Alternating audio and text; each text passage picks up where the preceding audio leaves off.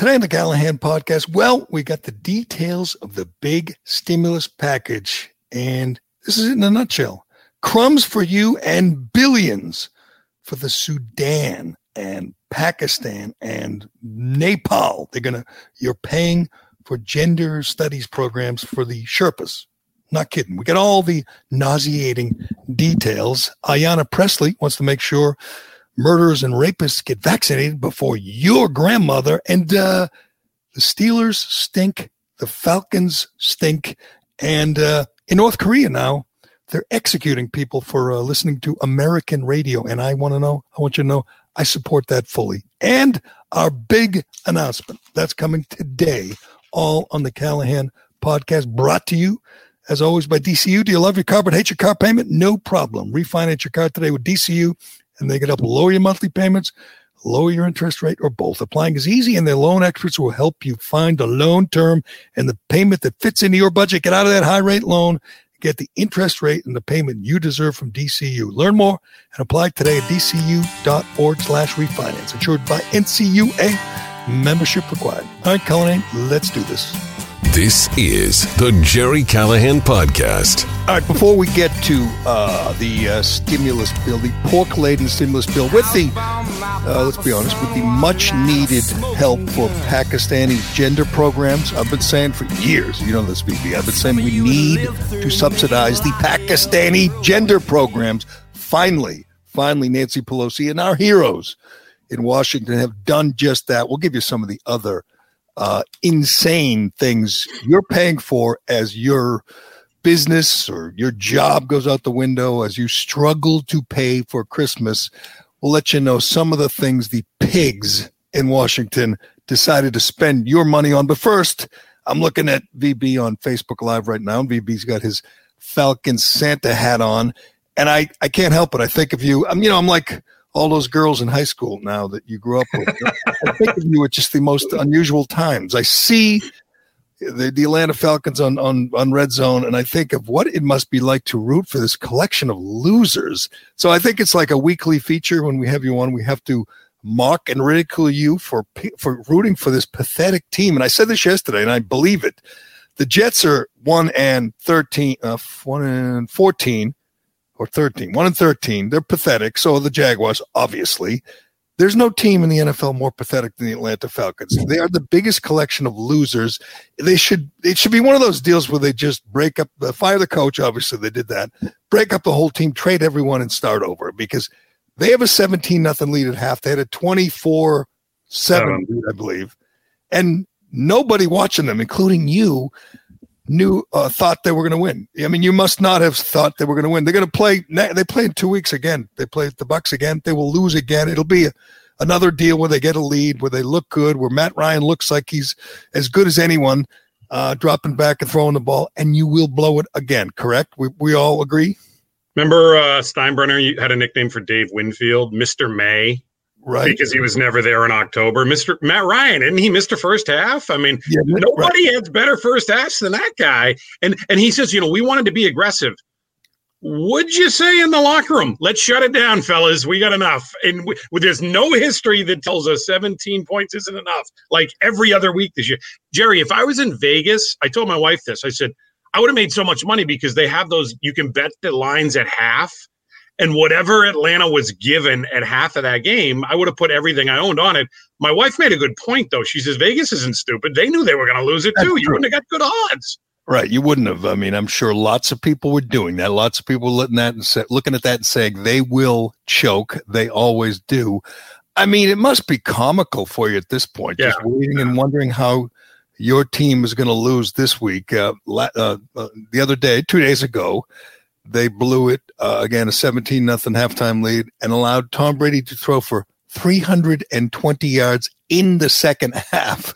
And by the way, major snub for Tom Brady uh, yesterday. I'm sure he's pissed. He did not make the Pro Bowl, uh, which is remarkable because I thought he was a shoe in, and and uh, he got that's his favorite, his favorite trip every year is to go to the Pro Bowl. He's going to be really. Yeah. Oh, he's going to be. I mean, he, he, you know, I guess he'll have to you know, play in the playoffs and maybe make a Super Bowl run because he doesn't get who did he who did he get snubbed for? It was obviously uh, uh, Russell. Um, it was Aaron Rodgers, Russell Wilson, and who's the third QB they picked ahead of him, which I don't blame them because they know they know Brady doesn't care, and this must mean a lot to a young guy. In, they also in, know he hasn't been great this year. Let's be honest about it, Joe. You watch that Bears game; he looked terrible. Like he he hasn't been. On, you know who ought to be the MVP of that league? I know we always say Mahomes, Mahomes, Mahomes. It's Alex Smith. Did you see the Washington football team yesterday without him? Oh, it's that, Ky- Kyler Murray made it. Uh, Kyler Murray, yes. Which, yeah, I mean, he's had a great year. Yeah, but, and, but Alex Smith, who was more valuable to their team than that guy? They they look like worse than the Jets without him. And yet they who, who are we talking about? Who are you? Alex Smith of the Washington football. Oh, why are we talking about them? I'm busy mocking you because you root for the Falcons. That's why, why I'm talking why, about why the on to the, the, thing, the thing about the Falcons that has to be the most frustrating. We said this yesterday about the Patriots. The only thing I care about is not being in no man's land. Either allow me to suck or allow me to win. And if I suck, that means I get a good draft pick. What are the Falcons probably? They're probably in like the Five. No, they, they, well, Ryan's contract changes everything. Yeah, they can't yeah, unload him and they can't do anything. The thing about them is, like, you go back to the Super Bowl, okay, and I get so many 28 3 Christmas wishes, you can't even imagine it. But in that game, the, the thing you always heard is, oh, they just got tired. It was indoors, you know, it was stressful week, and they just got tired. Okay, so that's why you blew that one. What, what happened this week? What happened last week? What happened a week before? Every week, there's a different reason why they somehow find a way. At some point, you know, you are what you are here's your question, Gerry. What would the lead have had to been where you would have even considered that they might have beaten Tampa? I think uh, it would have been 38 nothing. If it's anywhere near 28 to 3, you know they're going to lose. You know it's in their heads. I don't even know who else other than Matty Ryan who else is thinking about uh, choking, but I know he is. Uh, but but that's I don't care. It, they're they're, they're Cullinane's right. They're not even interesting. Like the Jets are kind of interesting, blowing the chance to draft a uh, you know a, a, once in a, a once in a generation quarterback going out and winning a game that no one thought they could win. A game they were 17 point underdogs and they win and they ruin their chance to get Trevor Lawrence. I think if both teams lose out, they lose. But again, I look at Matt Ryan. I don't know why this interests me, but Matt Ryan, they did a little display last night for the Monday night game on the quarterbacks with 60,000 yards passing and then they did 60,000 yards passing with two touch, uh, two Super Bowls, and it's only three guys: Ben Roethlisberger, Tom Brady, Peyton Manning. That's it. Roethlisberger is a block first ballot Hall of Famer. So is Matty Ryan. I hate to say, well, I don't He's know. not. He is not He's a lock. He is definitely not a first. Well, they just I showed you that the Doesn't quarterbacks. Matter. They showed you the quarterbacks with sixty thousand yards. He will be one of them. He will have probably when he's done, he'll have 400 touchdown passes. He'll have these gaudy numbers. He's only 35. He'll have these gaudy touchdown passes and yards and everything else, and that matters. He will not have won a Super Bowl because he's a loser, sadly. A nice guy, but a loser. And it won't matter. They'll just look at those numbers and he'll be in, especially because you compare him to other quarterbacks, and we know now the numbers are very inflated. But he is. Be happy. You happy. Your Here's your Christmas gift. Your quarterback's a Hall of Famer here's your Christmas gift. I'll give it to you early. None of this conversation is going to matter when they win it all next year. right. Hey, uh, that'd be a great story. To see them go back to the Super Bowl would be a great story. But it enough. won't be against the Pats, which would be nice. We wasted but. seven minutes uh, on this. I just wanted to mock you because you're wearing a Falcons hat, and that's. I mean, it, that's like a big L on your forehead. That's what it is. You. it's hot as hell too. I'm no, not gonna. That's like that's like a big L on your face mask. You know, because face masks are now the the fashion statements. Do you have a Falcons face mask yet? Uh, Gerry, can I give you a quick face mask one that'll make you Christmas gift? What do you think? Yeah, my son, their school made these little coasters for us to you know christmas gifts from our kids yeah and so they're outside and they you know they take a quick scenic winter picture and so there's my sons and look what they wouldn't even let him do there's no one around. to take Could we maybe see that it's my son? But no, we're going to keep the mask on. Well, how close? how close is the photographer though? There's a lot of elements that we we can dissect that. I, no, it's it's ridiculous, and I think every reporter or TV reporter who does their report with a you're a former so you're a former TV reporter, I agree. man on the street. People who do these reports and the only person around them is the cameraman, and they've been with that cameraman like in a van every day for months. The cameraman and that, and they wear the mask. It's uh, performative art. It's ridiculous. You look silly. You sound silly. Take it off for three minutes. Do your report. Put it back on. We know it's just for show. We've caught enough reporters, you know, like the Kaitlan Collins Jim Acosta. Catch these people, Jon Karl, putting on the mask uh, when the camera's on, taking it off when it's off. I made fun of on Twitter uh, uh, the Herald reporter Megan Antolini or whatever. She's a Boston Herald reporter, and I said, "Why is this person wearing a mask doing the?" T-? And this was, I don't know, a month, month and a half ago. That's when it was kind of rare. Now they're all doing it. These TV reporters are all wearing masks, and there's like, here we are, we're outside the state house, and do do do do do, and you go, okay, nobody's near you. Take the mask off, do your job, put it back on. It's annoying me, but that's just one on My gripe with that reporter is she tweeted yesterday a Christmas story is unwatchable. Uh, okay, well, you're a communist. You're a communist. I don't think it's unwatchable. I think it's overrated. I That's nonsense. You know what year? You know what year Christmas Story was made? Guess, quick, quick, guess. 1989. That's not bad. I thought it was it was 83, but I thought it was like in the 70s. It feels like a 60s or 70s movie. I would have said 1965. It looks yeah, so foreign. I would have movies get grandfathered out of being classics by you, Gerry? Is there a year limit that they're they no, no, I just thought it was older and it feels older and it's it's it's okay, but I don't care. I don't want to rate Christmas Story versus It's a Wonderful Life or or, or Love Actually. or Elf is your favorite. is Die Hard a Christmas movie? We'll get that. I agree with um, uh, this is a, I'll give you a radio tease coming up after the break. Is Die Hard a Christmas movie? We'll ask you, and we'll open the phone lines. One eight eight eight. I don't know. We're just here to ask the question. We have somebody has to ask the question. I have a good radio story I want to get to. It'll warm your heart. It's a good Christmas radio story Hey, football fans, are you an Amazon Prime member? Well, this holiday weekend, Amazon Prime Video is the place to watch the NFL live with back to back games. On Friday, Christmas Day, the Vikings take on the Saints in an NFL Christmas special. Then on Saturday, the 49ers face the Cardinals in a divisional showdown only on Prime Video. Not an Amazon Prime member? Well, don't worry. Sign up for a 30 day free trial and you'll get both games. And you can watch all the action on any device almost anywhere in the world. So this holiday weekend, relax, tune in, and enjoy the NFL on Prime Video. Friday, Viking Saints. Saturday, 49ers Cardinals. Coverage begins at 4 p.m. Eastern for both games with kickoff at 4:30, both on Prime Video. Friday's game is also available on NFL Network and Fox, simulcast subject to change, presented by Bud Light Platinum, also available on mobile and in select markets. But we have to get to this stimulus bill because I often get accused by you and that'll, that'll warm your hearts if you live in a different country. It's it. I mean, you're a political guy. You covered politics for a long time. Maybe I should defer to you because you're pretty good at this. And it, but it boggles my mind as I'm seeing this thing unfold yesterday, and I'm thinking, who isn't outraged by this? I mean, if you're, and, and we heard from you know AOC and Rand Paul, who are, are uh, were in agreement on this. We we heard from media, not many on the left, but some, and everybody on the right is outraged, and and be, it's beyond outrageous to me. It's revealing. You've heard for ten months, nine, ten months you know, from politicians. You've seen the the the the the, the feigned emotion and sympathy and compassion for the you know, working people have lost their jobs, lost their businesses, you know, uh, getting evicted from their homes. It's real crisis in this country, a real, genuine crisis. I feel like it's hit home in in my world just because um, in my neighborhood I see restaurants that are gone. A good friend, a couple of good friends lost their gym that they owned for 32 years. I did a whole podcast about them.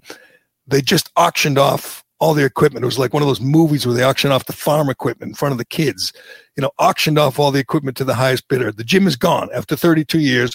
Charlie Baker, petty tyrant, governor of Massachusetts, put them out of business, ruined their lives.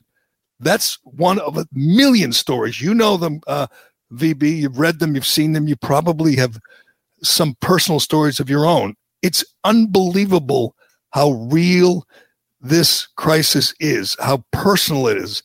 And what do we see yesterday? We see this stimulus bill that sends millions of dollars to Pakistan for gender studies programs. And and and that's just the start. I have the whole list here and I'm going to give it to you because it's so beyond outrageous and people will laugh about it within a day or two.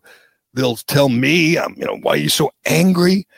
How is everybody not angry? How how are we not storming the, the the Capitol with pitchforks and torches when you see when you you see Nancy Pelosi and not just her? I'll give you the numbers. The vote, the vote in in the House was 359 to 53. 360 congressmen voted to send 700 million to Pakistan for gender studies programs. 359 congresspeople did this. They they they whipped it out and took a took a leak on your head is what they did yesterday. Why is everyone not upset? Why is it not why how can you dismiss it as business as usual is what I'd like to know. That that this is even more than what you said, Gerry, because not only are they doing this and they're sticking it right in your face and saying, How do you like them apples? But they're doing it the week of Christmas because they know no one's working and they know you know it and they know it doesn't matter. It can be that obvious and there will be no consequences.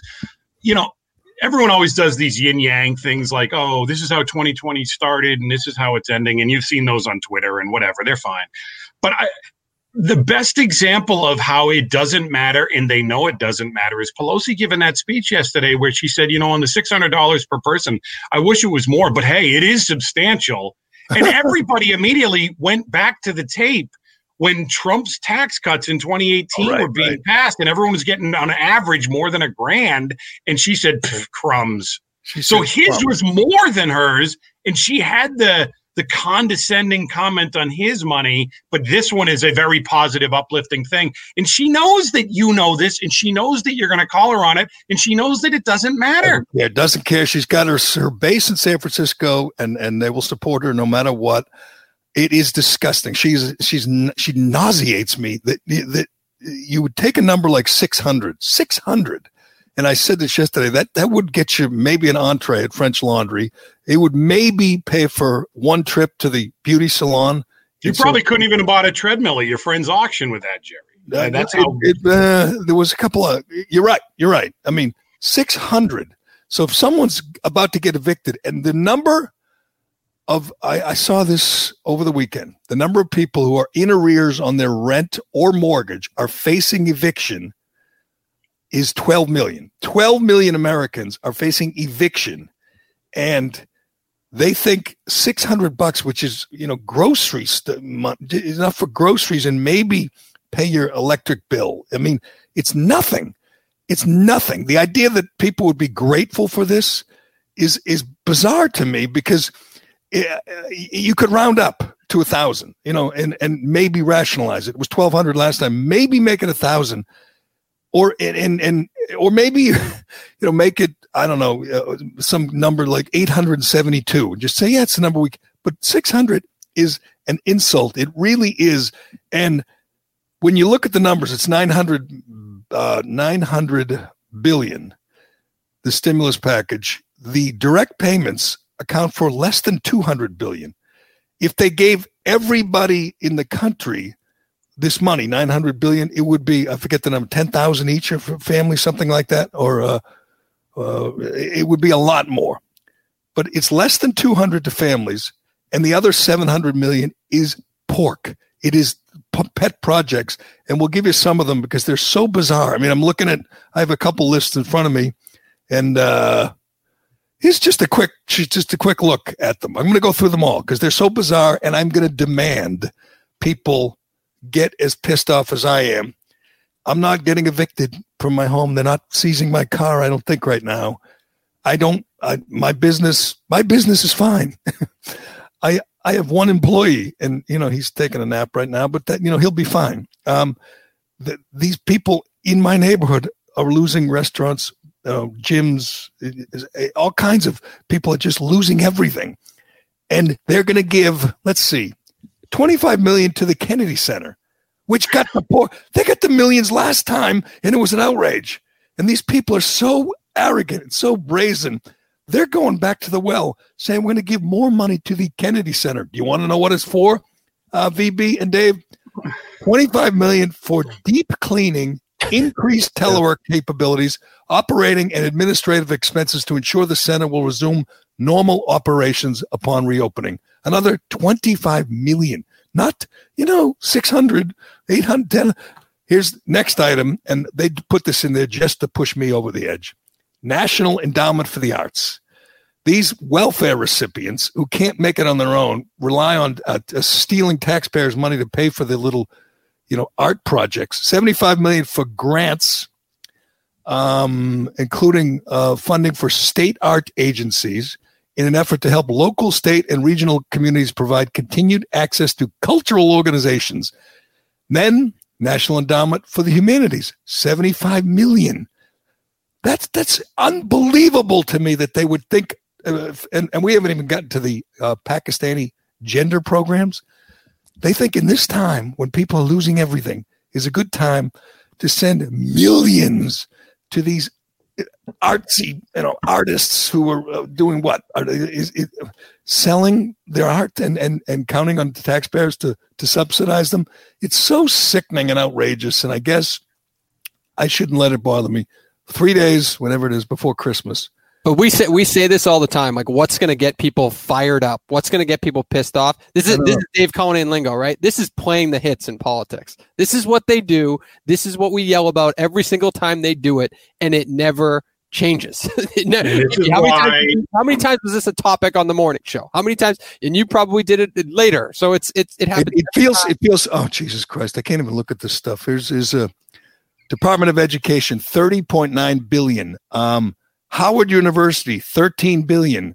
Gal Gallaudet University. Do you know what that is? I don't. Yeah, that's the deaf college in DC. Oh, it is seven million dollars for the deaf college. Um, Corporation for Public Broadcasting again, this completely unnecessary uh, entity that should have been eliminated years ago. It's something Trump should have done. Eliminate, defund NPR and the Corporation for Public Broadcasting, seventy-five million. No, I think I think WGBH's anchors deserve to be making three hundred fifty thousand dollars. You know what? They should yeah. just they they do if they can make it on their own. If they can sell the ads, if they can make it on their own, good recycling the content and the sources every night of the Boston Globe. I think that's right. well worth the taxpayer money. Absolutely, yeah, reading the Globe on and and, and make and they get zero ratings. Nobody watches, and and we're paying whatever it is, three hundred fifty thousand for the host of some worthless radio show, and it's all on the taxpayers' dime. It's they're they're they're the biggest welfare recipients this side of you know the royal family in England. But well, I'm going to tell you, Gerry, I this is why I'm mad at Trump right now. I I don't blame you.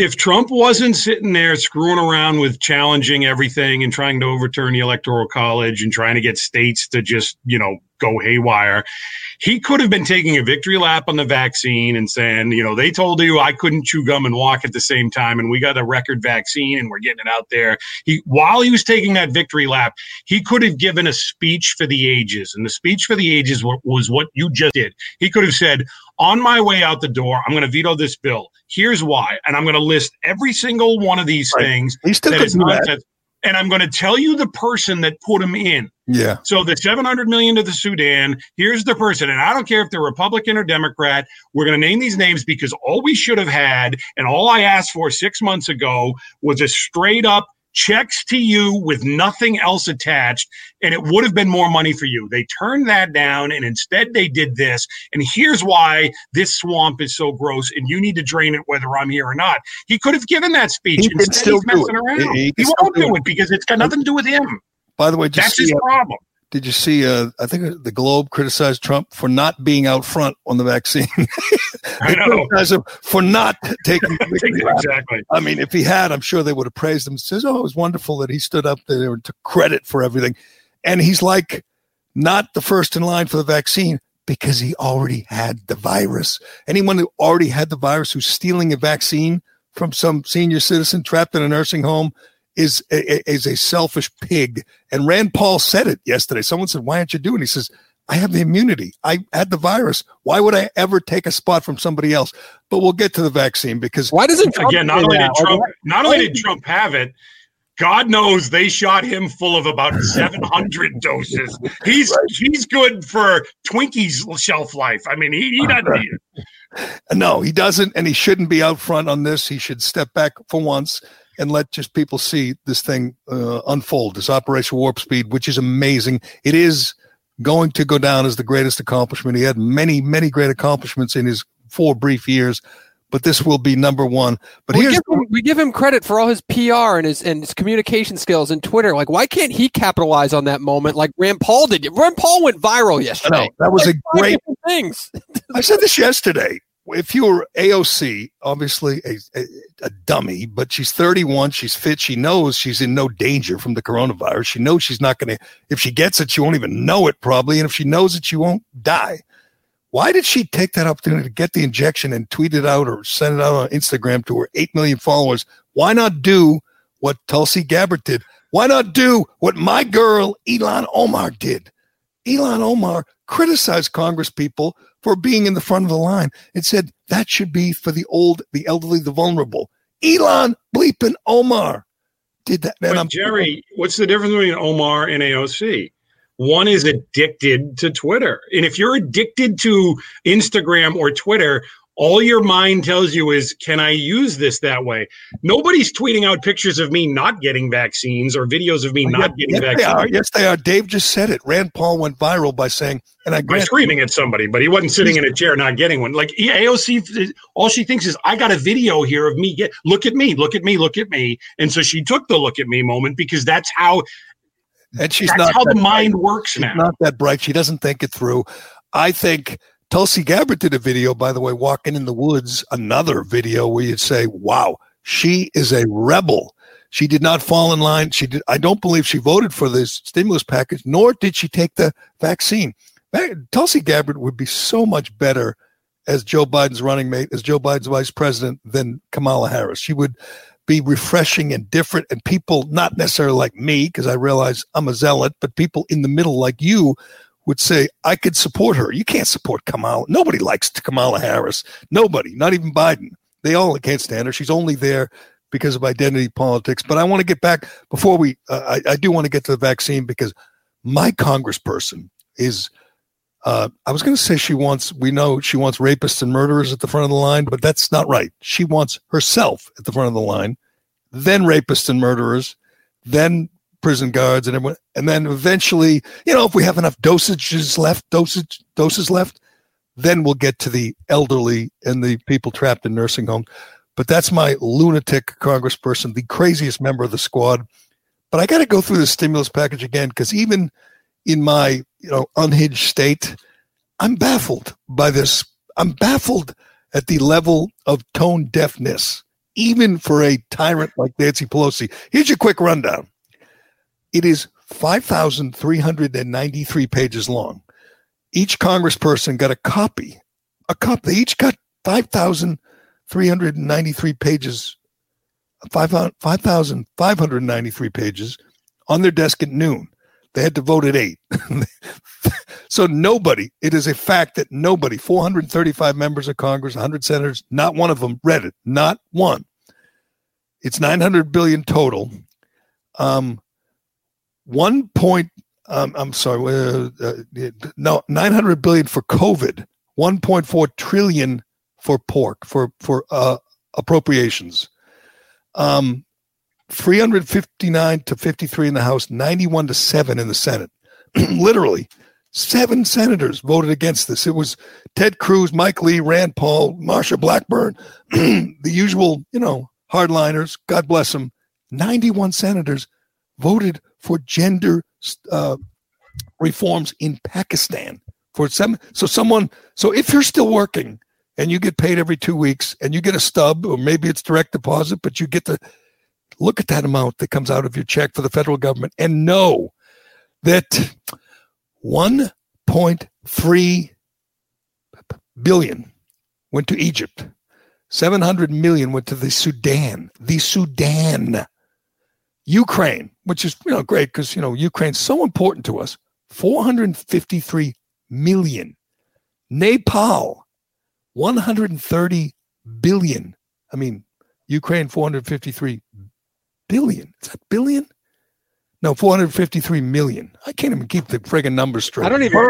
I'm, I'm sitting here listening to this, and I don't know how you overlooked that Pakistan was recently ranked 151 out of 153 on the Global Gender Parity Index. So oh, I don't know why. Parity? Like how do you spell parity? P A R O D Y or the other? Ooh, that's a joke. I like Cullinane. So, Cullinane has always been a GPI guy. He, you know, he just goes by that. But Gerry, it, it's G- do you understand how easy this is? Trump. What I remember when Trump was running for president, like he would hold up that three by five index card and he would say, "You ought to be able to do your taxes on this," and right. that resonated with people because people understand bureaucracy and they hate it. All he's going to do is have a press conference today in front of the media. He's going to put the 5,500 pages on a piece on you know one side of them, and then put like one piece of paper on the other side and say, "This one piece of paper, this is what the stimulus bill should have been." Instead, they do this because they cannot not do this. If you guys don't understand how dirty and how loathsome these people are, and if this doesn't show it to you, then I failed in my four years as president. I know the media, and he should point right at him. I say, I know you guys won't do it, but I'm going to tell you what's in this thing, and they're going to cut away from me because it's all the thing. They're in on it. And then he should tell them what you've just said, and at least the five people that are watching during the week of Christmas will go, geez, that's kind of gross. Well, I, I, said this, I tweeted this yesterday that uh, we should, I mean, this isn't asking too much, seeing how we're giving 1.4 trillion to these third world hellholes. And by the way, these commie, pl- Venezuela, 33 million for Venezuela? Aren't they still in disarray? Aren't they still? I mean, um, that actually may be money that's needed, Joe. They may need toilet paper. I don't know where that stands. okay, send may, they may do some good, believe it or not. And I'm, I'm sorry, I got this. you got to be fair to Pakistan. It's only 10 million for gender programs 15 million for democracy programs. So we're exporting democracy again, VB, which is good to see. That things have been going on for a while there. Like, I don't know if it's, it's, it's working so well. You know, how long was uh, Bin Laden hiding? Gerry, you know this and I know this. There, there, I remember back in 2009 in the Great Recession in Massachusetts, the the state house up and decided that that was the time when people were getting laid off, unemployment was going through the roof, whatever. That was the time they decided to vote themselves a legislative pay raise. And everybody did what you're doing now, which is they screamed and hollered and said, This is outrageous. And you know what happened? Not one incumbent got defeated two years later. Right. And, and that told them they don't, they're not paying attention anymore. They don't care. And one of the things that Trump did is Trump made everything about him. And so when something isn't about him, no one's paying attention. In yeah. this, he's not involved in it okay, in any way, and no one cares. You think because it's December twenty uh, second that no one will pay attention because of Christmas? Yes. I mean, bars yes. there are lots of people who are counting on that that six hundred, you know, that money, and they're getting six hundred, and they're going six hundred. That's like two Christmas presents for my teenagers. You know, my PS freaking fives or whatever it is. Aren't they going to take a look at this? I mean, I, I guess I'm, I'm, I'm, I'm pie in the Well, is anyone going to ask Biden this at his next presser, Gerry? Of course, Just out of curiosity, of Mr. President elect, should $300 billion be going to foreign countries in, a, in a U.S. stimulus relief bill? Yes or no? Like, is anyone going to ask that? Of course not. I mean, you could literally get, uh, people could get something substantial if you took all that money, that 1.4 trillion that you're wasting on th- third world hellholes and gave it to people who've lost their jobs, lost their businesses. That could be real aid, real assistance. Gerry, it, it, would said, also, it, would also, feel better if we knew that the government was helping out the, you know, private businesses, whether it be restaurants or whatever. That that would make you feel a little bit better to say, okay. They never took a pay cut because they don't care. They're not you and they don't want to be you and they're not going to act like you. You and I would do that. But this is why every time you say to them, you know, this isn't how I could run my household. And they go, that's not how you run your government. That's, you're such a simpleton. No, that would make some economic sense to anybody, but they purposely keep that off and make, they try to make you feel like the stupid guy. Gerry, do you realize if they sent me $10 million, excuse me, $10,000 right now, I could have gotten into that Cuomo Christmas party? um, t- I'm, I'm, looking for the math. Can you do the math? 300 million Americans, 900. Shouldn't that be simple? 300 million Americans. Uh, just say we're not giving it to like little kids. It's actually fewer than that. This I want it given to kids. so does Cullinane. um, in 900 million, 900 billion, correct? Yeah, 900 billion for stimulus. If you just gave it to people, it'd be like whatever, 10,000 each or some insane. Um, it would be real help. Re, it would matter. It would matter. And yet they prioritize these friggin' foreign countries, which no American gives a damn about. uh, it's just here. It is. I got it here. Um, Cullinane, you're going to have to edit this when Gerry's trying to do math. I think that you're going to save about 20 minutes of this some help. I need some help on this. Don't you have a calculator on that laptop, Gerry? I, I, I, literally have the 5,000 page bill on uh, uh, uh, P on a uh, document from, uh, I don't know where it's from, in front of me. Let's see. My computer crashed. Yours should be exploding right now with that thing trying to load. I haven't even got to the foreign uh, entities yet. This is just uh, like like uh, uh fair housing, two point five million for a fair housing enforcement. I mean, you, you, know what it is, too, Gerry. So, so if you call them on that, they go, "It's two point five million. Are you are you serious?" But it's the old Charlie Sheen line when he was on the stand during the infamous Heidi Fleiss Madam trial. They said, Charlie, you spent six grand on hookers on this day. You spent seven grand on this day. You spent 12 grand on this day. And Charlie Sheen, they go, Do you have any comment? He goes, Geez, it adds up, huh? but that's this bill where everybody throws in a little thing and they act like, oh, it's nothing. But then you realize you put it all together and gee, it kind of adds up. And it adds up to money that's going to not us, but it's going to stupid pet projects. And I once asked Stephen Lynch, uh, Gerry, one of these similar circumstances, like, can you at least get me the name of the person who put in the yeah. beetle larva study that's getting 31 million. And he goes, you know, I'll get back to you on that, but those are hard to figure out and track down because something, and they purposely do this thing where right. you can't figure out who it is and they cover for each other because they know that they're putting something in that's equally a name and they don't want some other congressman finding their name out. And so right. nobody, why doesn't Rand Paul put out a whole list of these things? He doesn't. I, I said that yesterday on Twitter. Just name the person who insisted that we fund Pakistani gender programs. Just tell me the. Con- I'm sure it's some lunatic, uh, you know, lefty, crazy squad member or whatever. Uh, find that person, make that person public. That's not asking a lot. This is still, you know, a demar- we. I mean, unfortunately, if know, I was Mitt Romney, though, have, I know you love him, Gerry. Unfortunately, journalism died, you know, long ago. There is no media. Most of the media has no interest in exposing these frauds because they know they're most likely Democrats, but not all Democrats. There's plenty of pork jammed in here by Republicans. We know that plenty of Republicans have voted for it. So name names. That shouldn't be asking a lot. You're right. Name names. Who put this? Who, who insisted we fund, you know, the Smithsonian? Uh, you know, with with a billion dollars for a museum in this time when people are genuinely struggling. They think it's time to fund the arts and museums. Well, this is where Romney disappoints. Like, you know, Mitt Romney wants to be that guy. If Trump did any of this, Romney would be tweeting about how disappointed he is and how outrageous this is and blah blah blah. Well, then where's the tweet here? Where's anything? One person that put in nothing should be taking a victory lap and say, Yes. I put in nothing into this bill because there should be nothing in this bill other than relief checks. Like a, a, guy like Josh Hawley is very disappointing. He's been railing on this, saying it should be direct payments to people. He stood with Bernie Sanders the other day and did a, and said we must uh, put together a simple bill earmarked for people, straight to the, to the public. I think it was twelve hundred. He's insisting. So yeah. he loses. They get six hundred to people. They they pack it full of pork, foreign aid to all these hellholes Josh Hawley voted for it.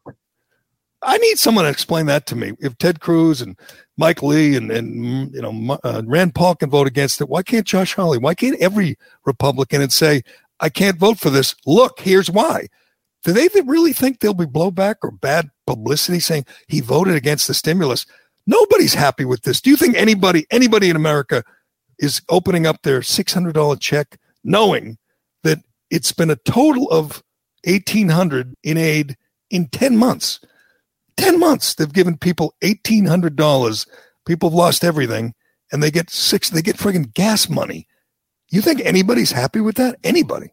And it could have been 1200 6 months ago. It could have been 1200 right. 4 months ago. Good point and they said no because it was about the election. I mean, I think everybody, even if you're a complete lunatic lefty, if you write for the Globe or the New York Times, you know this was Nancy Pelosi that kept it, that blocked it, that stopped it, and admitted afterwards, well, we got a new president now. Time to get work to get to work on the stimulus. It worked.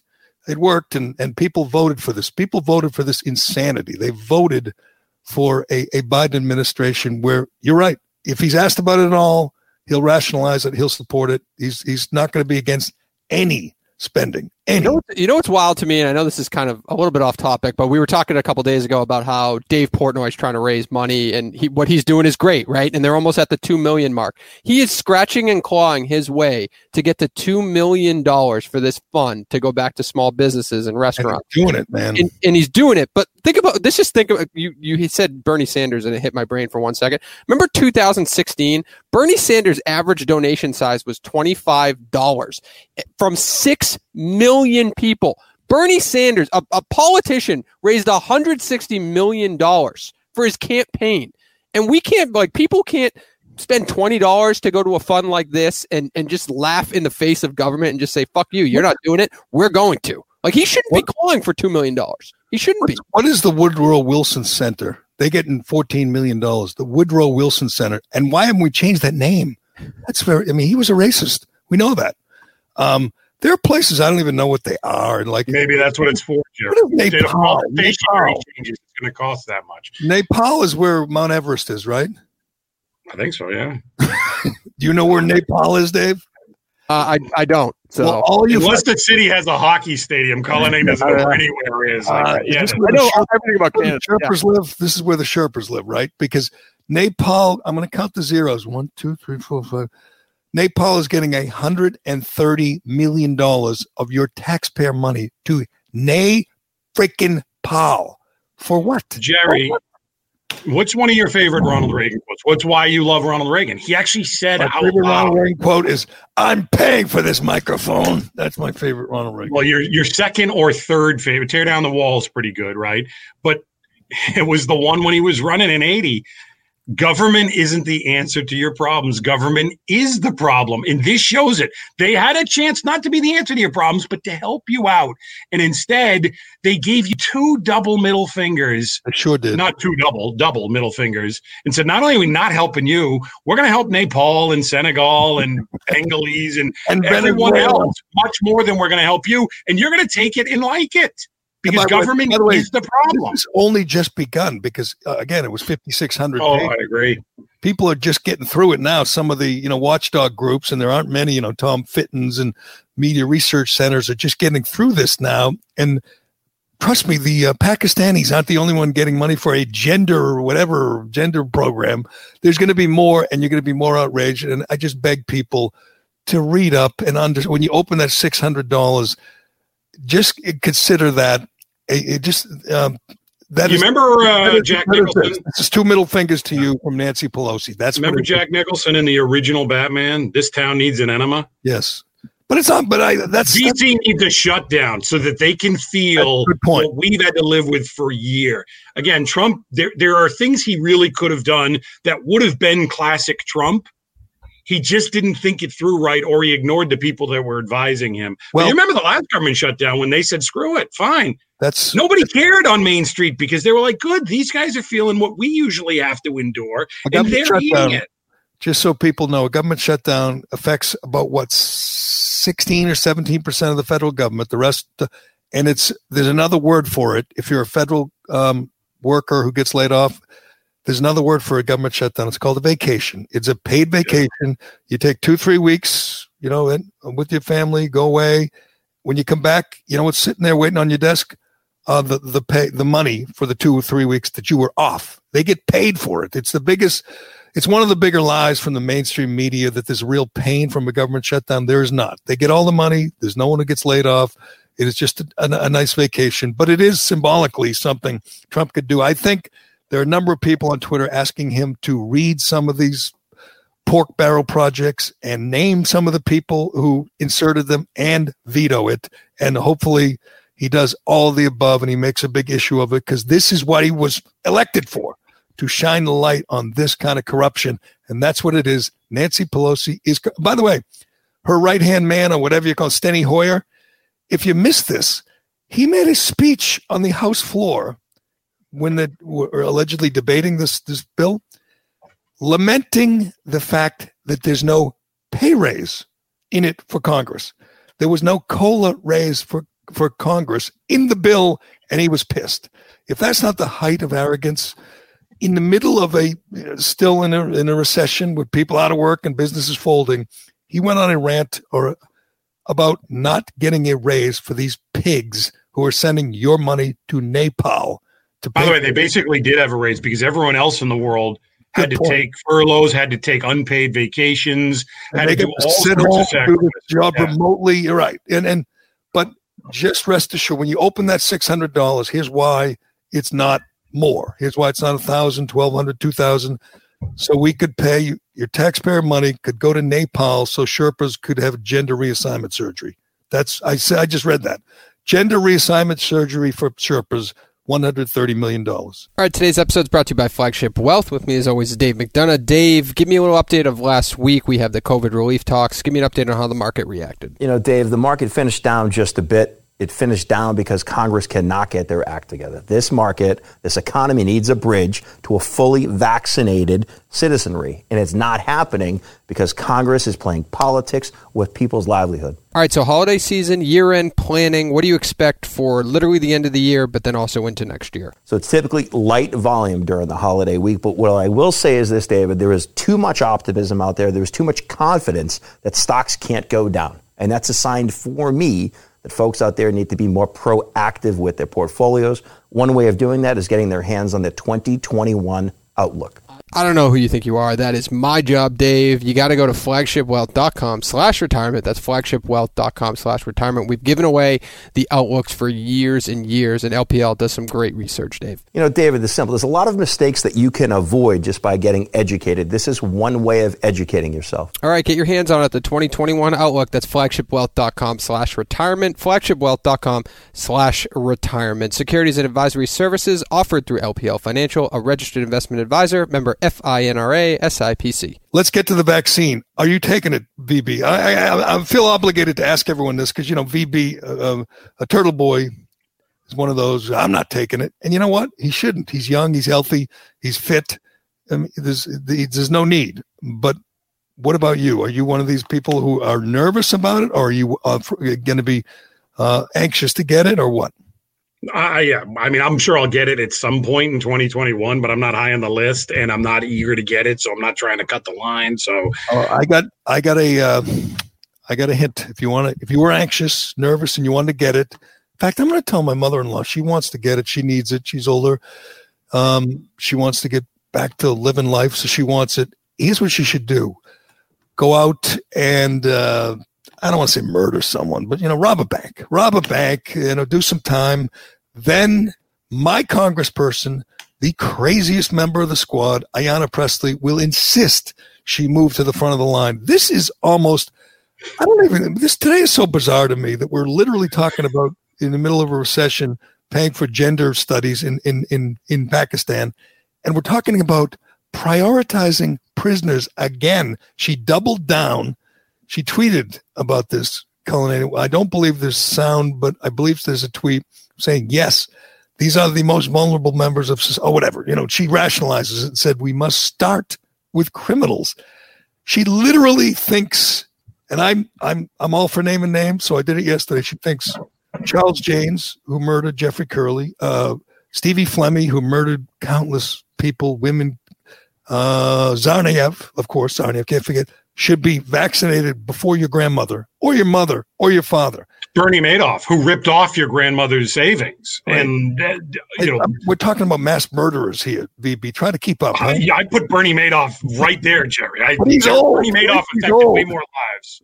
At least uh, he's Bernie, Bernie F's young, and he's going to get vaccinated before people who are trapped in nursing homes, World War II veterans, and Ayanna Pressley is okay with that you know, you're baffled by the the pork bill, but I'm like, that's my whole life. That's what they do in Congress. They do what they do. So I'm not as like shocked by you. I thought and it might be different this time. I'm numb by it, so I'm not. But this one is more. What does the CDC do? Because wouldn't some faction of the CDC in March, when we realized, oh, we need 14 days to stop the spread, Gerry, you know this, like Belichick okay, we're in the playoffs. One of you, your job is to scout Pittsburgh, and that is it. You do the game plan for Pittsburgh. Right. You, you do special, and you prioritize stuff, right? wouldn't some small group in the CDC have been assigned the task of coming up with the priority list of the vaccine distribution if and when we get it? It turns out nobody had any plan for this, and nobody knows how to do this. we had almost a year. And everybody has a different plan. And I realized, right. and we debated this yesterday, and I, some people defended it. My, my guy, Greg Gutfeld, defended AOC uh, and obviously Ed, you know, Ed Markey, Liz Warren, uh, Marco Rubio from going to the front of the line. He thought it was a good, and I'm saying, wait a second. She thinks AOC thinks her getting the vaccine is showing everybody that they should get it. Well, if you're talking about World War II vets who are 90 years old and, and alone and suffering, I'm pretty sure that they would sign up for it right now and they don't need AOC's performative art, you know, AOC's show of uh, whatever faith in the vaccine. They don't need that. That's not convincing anybody. It's ridiculous. She's just dumb. She thinks she needs it. She doesn't understand. She's not vulnerable. But anyway, the idea that Congress belongs at the front of the line is so insane. These people are just greedy pigs. I, I the idea that prisoners, that's even more just and I get people, I got some people who say, yeah, but you got to worry about the guards. You know what? You want to put guards at the front of the line? I'm fine with it. But prisoners? especially young ones. Because why? Because they might get the virus. So what? They're not going to die. And even if they do, they're prisoners. They're murderers. That's the risk they took to, before they committed a crime. They should have considered that maybe you know the rest of their life they won't be be protected and coddled and and kept safe by our Congress people. It's just insane. She is insane. Ayanna Pressley, She's more like committed than any of the, those. You ever hear her talk? She's more committed to the cause, which is outright crazy, socialist, radical, whatever. She's nuts. And this is just another example. She wants to take care of murderers first. Bizarre. This is also an example of power because how often were we talking about Ayanna Pressley in Boston? You know, like she she didn't make headlines in Boston like this. She loves she loves being a squad member. She does, and she tries really hard to stand out. Like she tries to keep up with AOC and Ilhan Omar. So she'll come out one day and say, "Yeah, I think we should. You know, I think whatever. Santa Claus is racist." And then you go, "What? You're just trying too hard, there, Ayanna. You really are."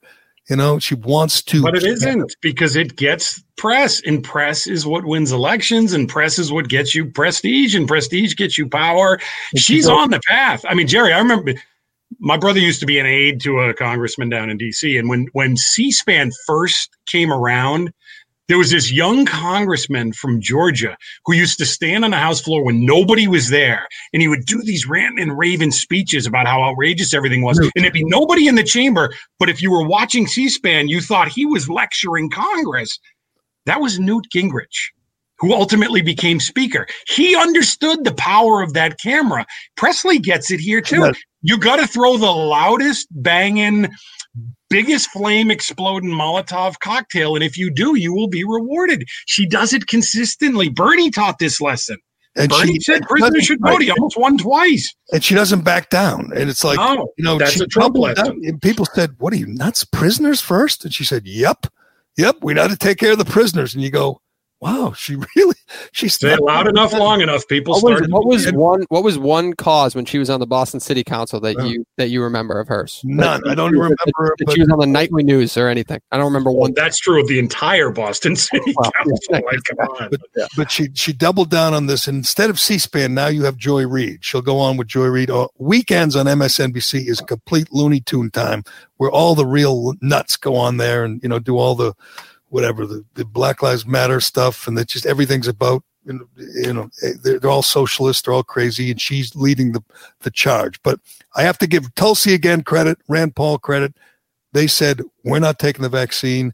Give it to the old folks. Give it to the uh, go to the nursing homes. Leave us out of this, which is commendable, especially when uh, I'm killing uh, you know uh, AOC and uh, and Marco Rubio and the rest of those. And Marco Rubio, by the way, um, it wasn't a good look. He's got, I, I, thought there was like a little white thread hanging off his shirt, and I realized it was his arm. And, and he's like this skinny, pale, sickly. I said maybe he does need the vaccine. He don't, he's only 49, but he doesn't look good. Um, all right, so you're going to wait your turn like I am. I don't really care. I, I know there are lots. I'm going to be heroic here. Hey Gerry, why don't we do it together? We'll be like De Niro and Pacino. Oh, don't get me started on friggin' Fauci again. Did you see him talking about how he went on North Pole and vaccinated Santa? I'm like, oh, shut up. Just go, just go, go to, go to a, put a lab coat on and go in a lab somewhere and do some work. Guys on. Well, again, I didn't criticize him at the time, but you, you want to throw out the first pitch at the Nationals game, fine. But also, let's have somebody working on vaccine distribution protocols so that we can hit the ground running when we get there. Nobody, it's almost like, what? We have a vaccine and everybody starts scrambling. Like, we were saying this was coming. I know we don't trust Trump on anything, but don't you prepare for, hey, maybe we catch lightning in a bottle. If we do, what are we going to do? Nobody, nobody figured out here's how it's going to go and here's how we're going to prioritize this. And so everybody's scrambling and everybody's trying to figure out who gets what and then how they distribute it. And it's just foolish. All right. And you know what? You know, I, I hate to, you know, be one of those uh, uh, fanboys like Cullinane, but you know what be a, do wonders for our, our, our, federal government if Dave Portnoy was like in the Senate because I mean he's he is what he is. He's he's a lunatic. He's a you know he's a performer, an entertainer, but he gets stuff done. And, and, and Dave mentioned earlier that he just someone challenged him to start a fund to help the restaurants in New York. He said, "All right." I'm in. And what have they raised now? Two million. Two million. But you didn't even respond to it. Don't you think that's messed up? Like I remember everybody was bragging. What talking about? I didn't respond. No, by, by comparison, that Bernie Sanders was raising sh- like small dollar amounts that equate to monster dollars. Here we are in a pandemic where we're literally driving down the road and we're seeing businesses hurt. We're, we're knowing friends and family that's hurting. And this guy has to scratch and claw his way to two million dollars, and Bernie Sanders was able he to didn't scratch his claw. He made an announcement, put some T-shirts up for sale, and yeah, it's still a, it's still a battle. Like it's, it's, still an amazing job, and we must commend him. And he got Army a bowl game. Let's be honest. He pressured the bowl committees to include Army when they were stiffed, when they were slighted, and now uh, Army is going to the Liberty Bowl. It's, and you know, another bowl news, which I should mention, it's part of the exodus from California. The Rose Bowl is leaving California, which is amazing because it's like a hundred year old stadium. I've been to the Rose Bowl. Are they just taking it, like put it on the back of a truck and moving it to Texas? it's the only bowl that actually has the name of the bowl it's on true. the stadium. It's and of course, we're not going to have it there. Like it's so it's going to Jerry World. That is but, amazing. You're moving the Rose Bowl. Obviously, we, we hear some of the names like Elon Musk is moving to Texas and Joe Rogan. Now the Rose Bowl is moving to Texas, which I think is pretty cool. I would, I'd love to move to Texas. Wouldn't that? Wouldn't you just feel? What was, like, so liberating. Isn't it the yellow? Should it be the Yellow Rose Bowl? Isn't Texas the Yellow Rose of Texas? Isn't that a song? And I know I, don't, I think I there's claims that that has racist overtones, so maybe they won't do that. But wasn't Earl Campbell the something the Tyler Rose? Like, shouldn't they rename it something for this year alone, just so it fits in with where they're going to play the thing? Because uh, Rose Bowl is California. It ain't Texas. The Musk yeah, Bowl. Well, not anymore. It's Texas. Uh, all right. I want to get to a couple more things. By the way, I don't know where you stand on the Steelers, but I, I, I, I watching the Steelers lose for the third straight week. I, I, get a big kick out of that. I don't know why. It's. I was telling my son this. I said I think it's something from my deep recesses of my mind from my childhood, watching the Steelers dominate and obviously beat the Patriots, beat everybody just year in and year out. Watching them suck, and I like Mike Tomlin, but I don't like Ben Roethlisberger. Watching them choke, watching them lose three straight after winning eleven straight, and probably pissing away the division is a lot of fun. And plus, I'm I like Cleveland. I'm rooting for Cleveland. They're they're a good team. Uh, they're a great team to root for right now. So if, if Steelers lose and, and Browns win next week, and I believe the Browns have the Jets, then the Browns win the division, or they, you know, two weeks left, but the Browns they're in front, yeah, will be in front and will win the division, which is great, even though they won't get a bye. Just the idea that the Steelers, even though Pittsburgh beat them by forty, I think the first time you played, Steelers were eleven and zero, and now they are reeling, and they are the worst team. I heard more than one person say this last night. They could be the worst team in the AFC playoffs after going eleven and zero, and they're going to get spanked either by Miami or. Uh, or Buffalo, whoever they play in the playoffs. They'll get spanked by Miami. Miami doesn't spank anybody. They'll get beat 23 to 20 or something like that. But you know why you hate that? You do like to root against Pittsburgh, Gerry? Collinsworth did this a couple of weeks ago, right? It was in that Baltimore game. He couldn't stop telling you how awesome it was that Roethlisberger doesn't get sacked anymore because he's been ordered to get rid of the ball within 2.8 seconds. And they kept showing it over yeah. and over again. And what I love about it, this is the Theo Epstein of football. Pittsburgh has bought into stats and they chase these ridiculous Carmine numbers where point of release has to be and receivers have to cut into, but that's not football. And people figure that nonsense out and they go, okay, Roethlisberger has to throw it no matter what. So just cover the guy short. And they don't know what to do because they well, won't let what, the guy sit in the pocket. I, I, think they, if they put that clock on Cam Newton, they would do him some good because he is the anti Roethlisberger. He can't get rid of the ball. It just, I mean, he drops back and he ha- hangs on for it. He has a terrible pocket presence this year. And as I pointed out yesterday, terrible. His accuracy is awful. Cam Newton is like the least accurate quarterback in the uh, starting quarterback in the NFL. Hell, Ryan Finley looked better than Cam Newton. Eh, at times last night. Other you, times, did you read his whole uh, Instagram post last night? Could you make out the language like, that he's typing? No, I don't even understand what he does with that. He does these weird letters. He's got his own language. What was hey, it like? Apologizing for how much he sucks. Just took accountability for how much he sucks. I mean, he's a great interview. We know that by now. Oh yeah, and he, he has awesome hats, kind of like VB. He's got great hats. Fantastic. He is great about saying this one's on me, but there's only so many times you can hear this one's on me before you go. Maybe we put it on somebody else.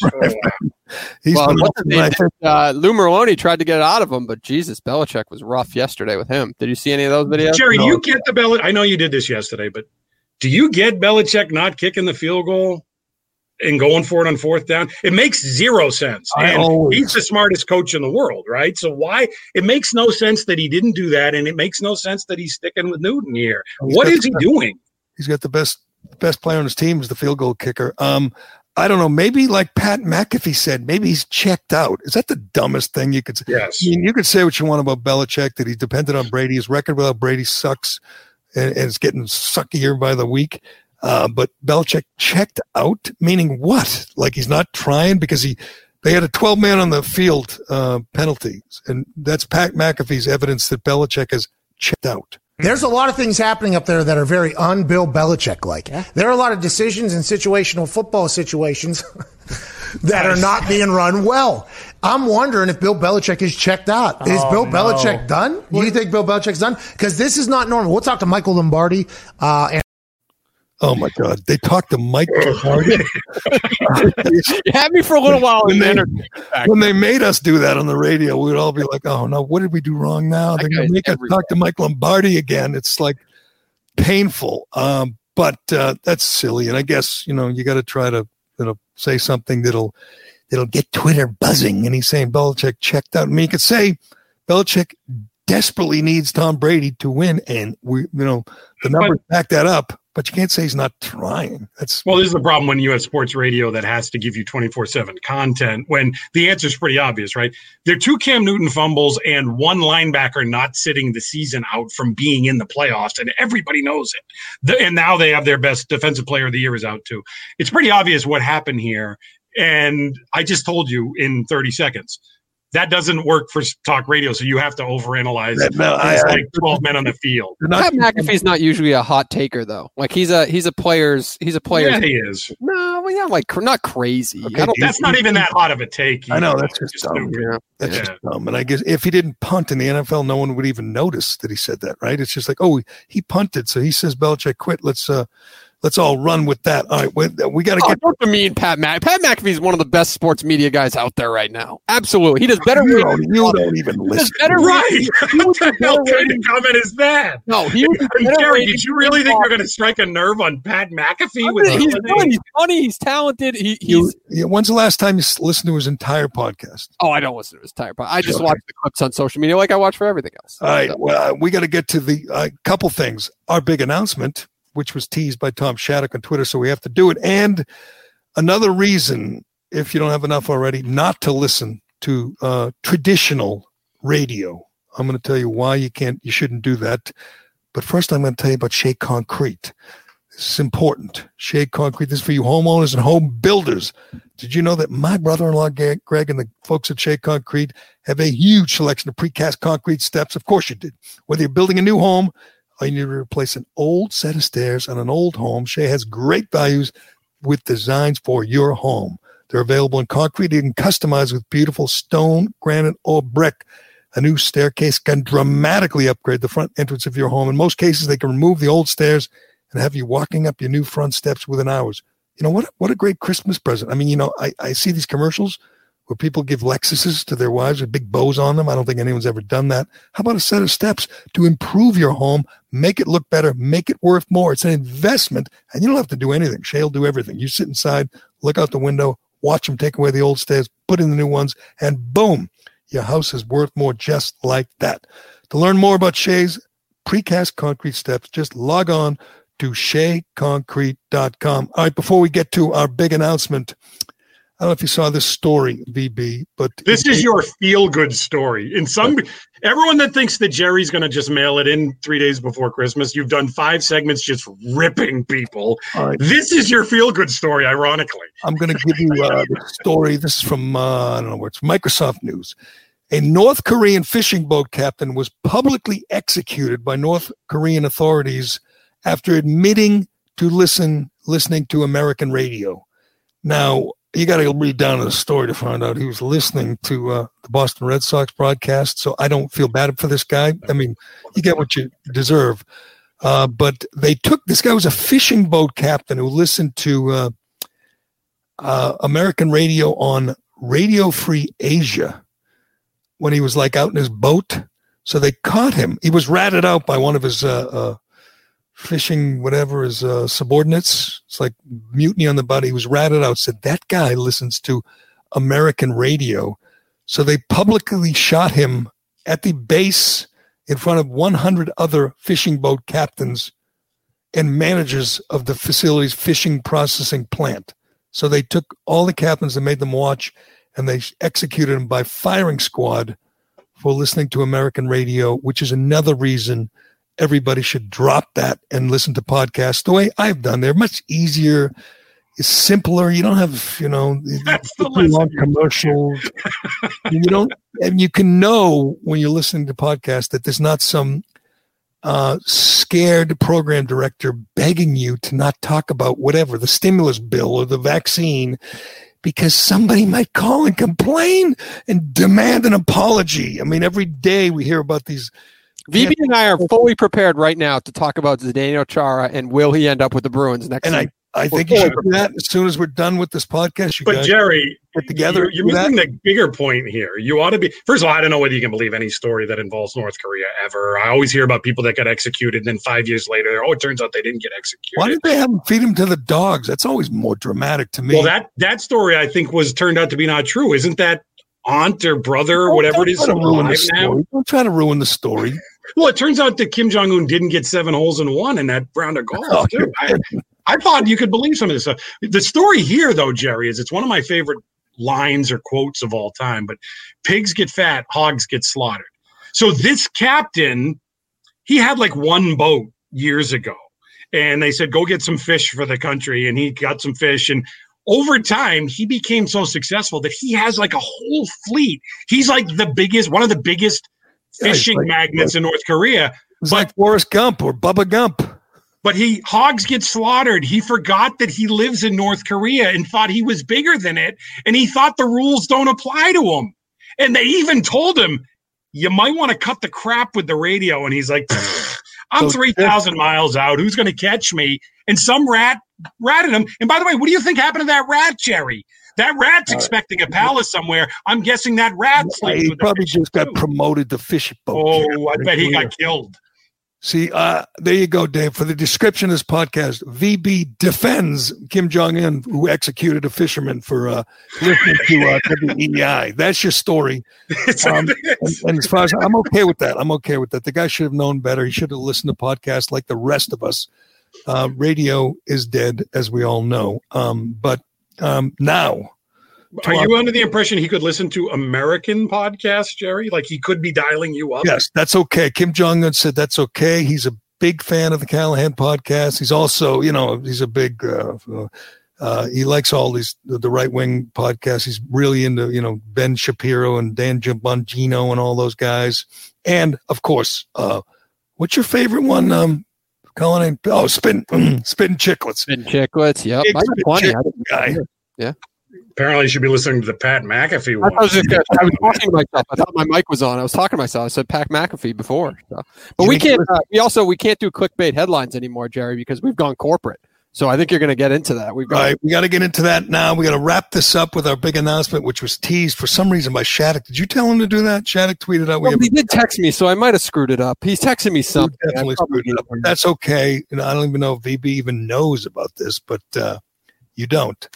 Well, we, the Callahan podcast, has signed a big, big, big deal with Podcast One, national podcast distributor. It's what we've been um, working towards for a year, almost a year now, uh, and it's done. We just signed it. Podcast One will be distributing this podcast beginning January 4.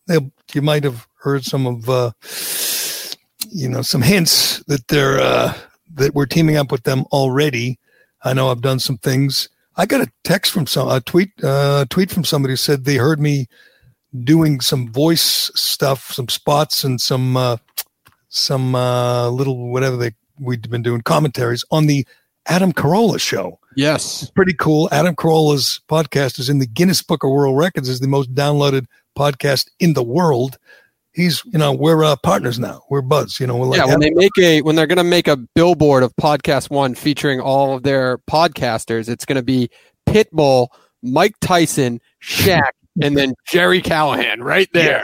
Yes. and and uh, Carolla's already offered to let me uh, drive some of his cars. He has like you know thirty cars and Porsches and Vettes and all kinds of you know Maseratis. Oh man, I see how this is going. That's Uh, what. Next year, Gerry gets a house in the Hamptons. This is so obvious how this is going to play out. You're going to be Gerry Hamptons. I see it coming now. I, I we're go, back. We're back, baby. Yep. I, I go north. I go north to Maine. But you know what? Next winter, Howie Hamptons has a place in Palm Beach. I don't know if you heard us do this last week.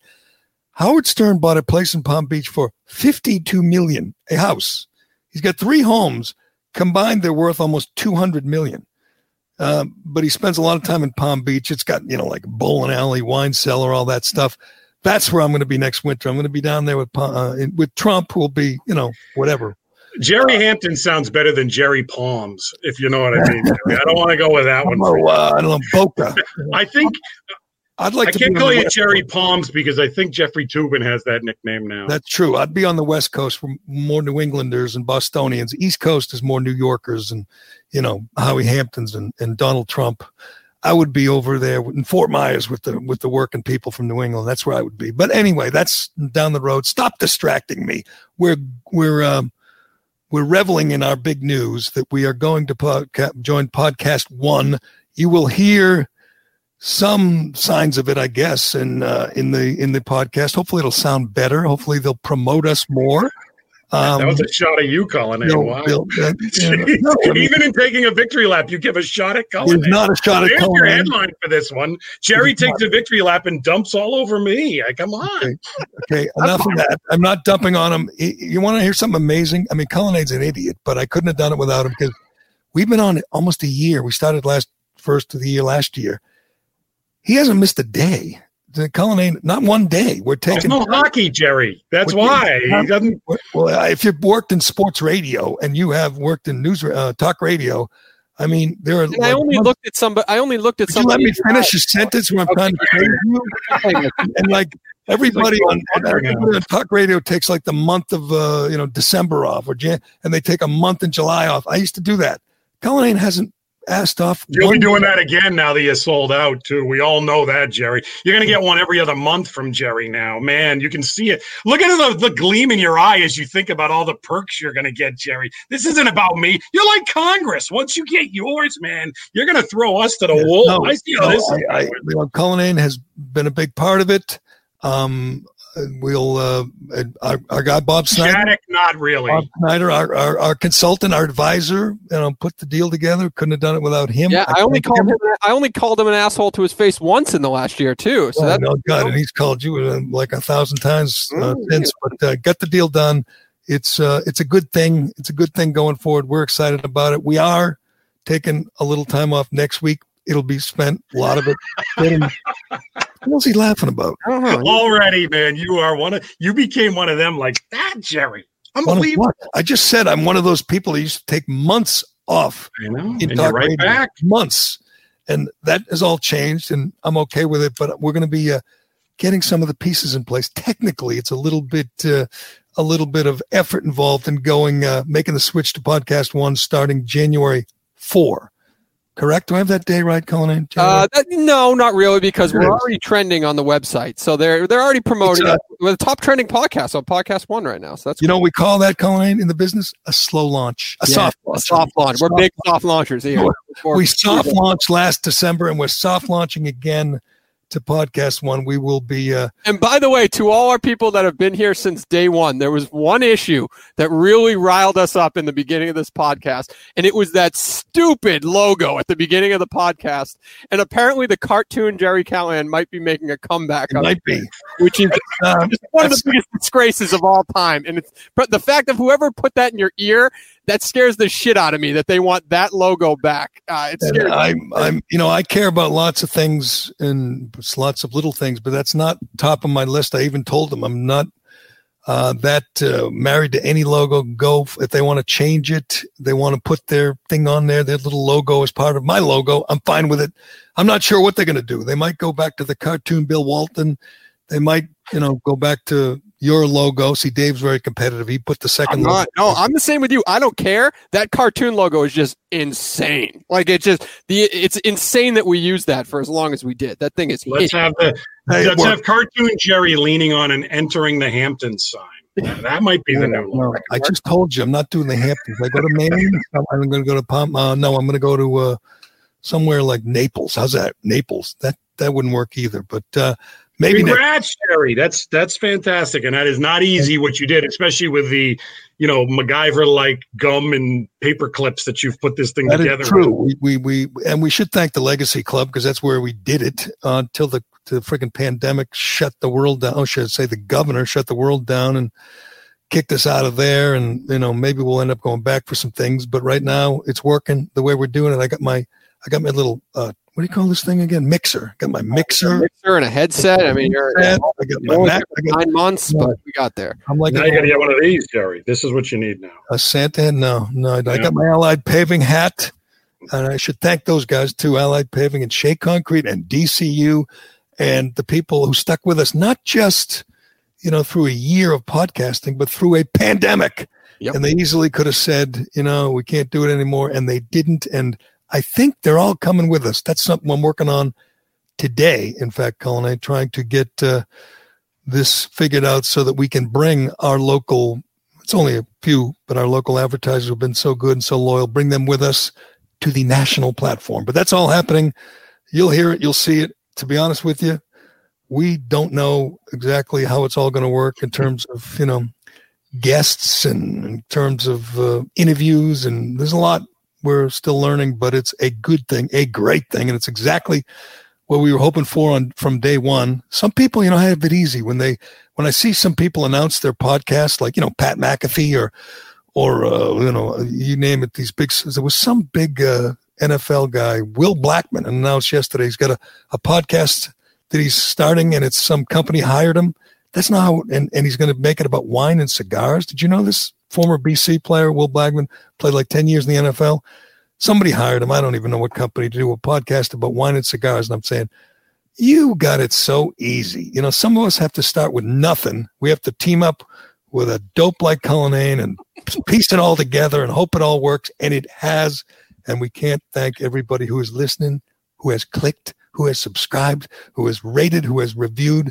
This wouldn't have happened without you. We appreciate you more than anything. We appreciate the people who have continued for almost a year to click and listen and subscribe and to tell their friends.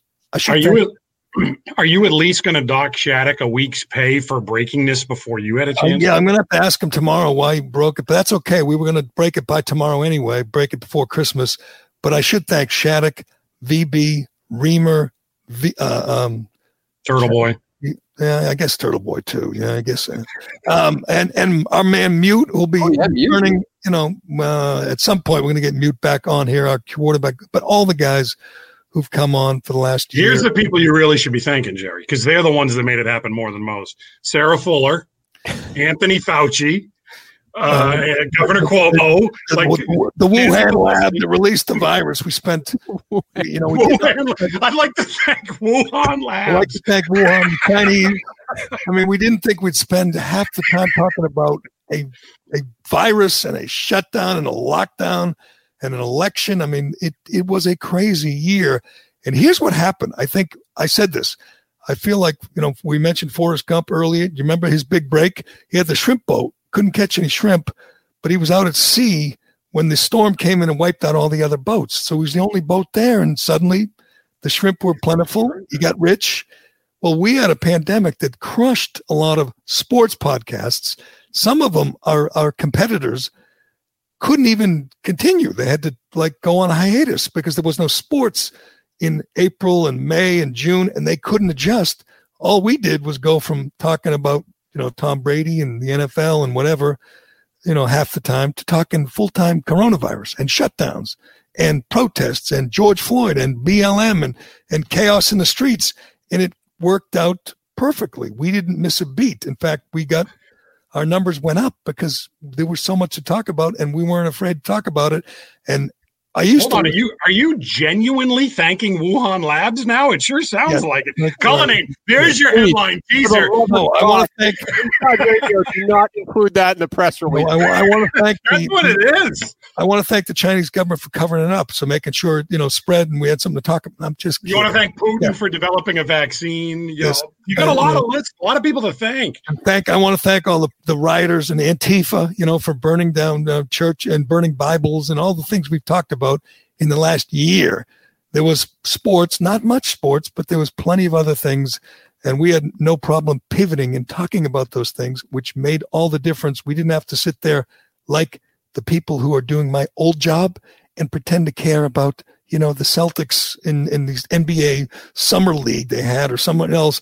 They're not allowed to talk about the big issues, which is why it's so great. It's so, uh, it feels so good to be here doing this with you two losers and not being on the radio and being and being forced to talk about things. I still talk to uh, one or two people over there, and they are just miserable. They're it's it's worse than ever. They're being forced to talk about things they don't want to talk about. They're being uh, forced to not talk about things like oh I don't know the biggest election of our lifetime. You know riots, pandemics, shutdowns, off limits. Can't do it.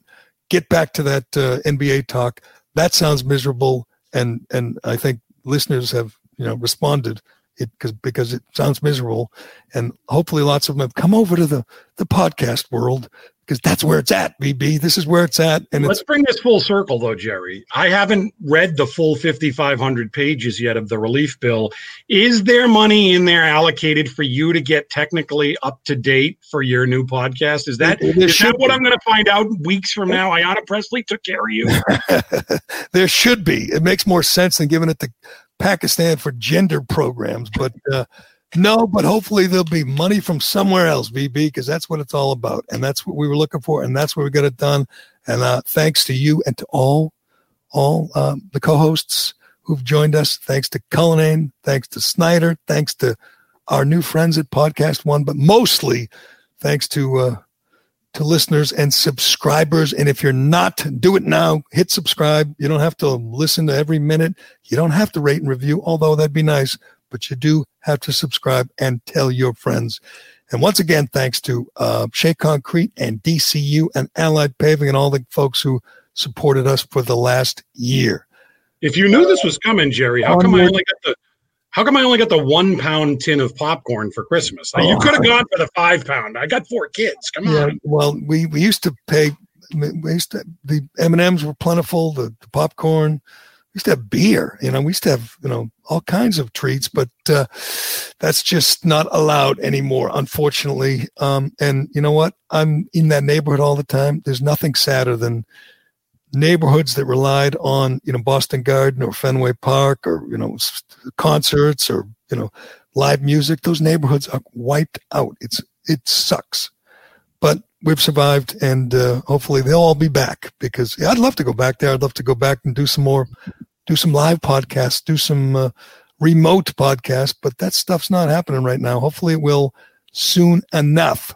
What's but, the nearest prison to you, Gerry? Because that's going to be safe soon, so you could probably do it from there. I, I, walk by, jog by Nashua Street Jail all the time and, and wave. Do it the, from there to the convicts. But I have a, I have a story about uh, about prison that I'm going to tell one of these days. It's pretty interesting, but I'm not ready to do that now. Just let me bask in this big news. But uh, did I get it all in there, Cullinane? Did I miss anything? You got it all in. I got to uh, I got to find one of our new colleagues that uh, I'll end up leaving you for. Because when we first started this podcast, I said if uh, Spittin' Chiclets called, I'm out of here. And uh, I, they never called, unfortunately. So I got to find a new one. Lady Gang looks pretty good. These chicks look hot, so maybe I can get in with them. What happened to Jeremy Roenick? I thought you and he were going to team up. I know, I know. I did. I didn't get make contact. They're not interested in the Cully experience, unfortunately. And he's not. Have you ever met him? Have you ever met him, Dave? Uh, well, oh, I, did, I did. I, did. I, met say, you make that happen. I met Jr. the night before he got busted for those Kathryn Tappen comments. I met him that night. Did he ever start a podcast? I thought he was going no, to. I think he's delaying. I, I, follow him on social media though. He's I, I, don't know. Maybe he's got to hold up and and he was starting some business that I haven't seen come through. So he should. He's you know he's good and outspoken, and he got screwed. We thank. Uh, know we we talked about that for a couple days. That was we thank Jeremy Roenick for getting fired. He got Gerry's kind of weird. Fired. It's the weirdest acceptance speech I've ever heard. I was fired for saying doing nothing wrong. Nothing. Do you want to thank Mike Milbury too? Because yeah. he got removed from the bubble. Yes, and- we did a lot of Mike Milbury talk and Jeremy Roenick talk early on, and uh, they both got screwed. But you know that's good. That's why people are listening to podcasts because networks and just like radio networks, TV networks have just uh, just bowed to the pressure. They have been destroyed by the cancel culture, and without that, we wouldn't be here. And without that, we wouldn't have all the the listeners we do. So anyway, all right, Colleen. Well, thanks for hanging around for the for the last year. And uh, VB, have a great Christmas. Good luck to your loser Falcons, and uh, I hope you got uh, all your kids' guns, Nerf guns. I said the same to uh, Shattuck. Get them guns, would you? They need to learn. Get them Christmas advice from Gerry Callahan. That's a subsidiary podcast that'll be coming in 20. Get them, get them Nerf guns. Those are awesome.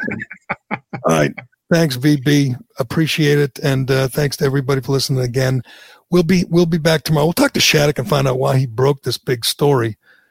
But uh, what can I say? Couldn't it's not that he. It's not that he. It's the way he teased it because it's it's a kind of insider podcasty thing that's really good for us. So it's kind of like a hey, listeners. I mean, uh, hopefully the show will sound better, will be better, but it's not a huge difference yeah. for our our listeners is just you know be happy for me would you for christ's sake oh, everybody be yeah. happy for me as but as archie bunker said to edith on their wedding anniversary i couldn't have did it without you you know couldn't have did it without you and uh, i appreciate every one of you i'm gerry callahan this is the callahan podcast and we'll do it again tomorrow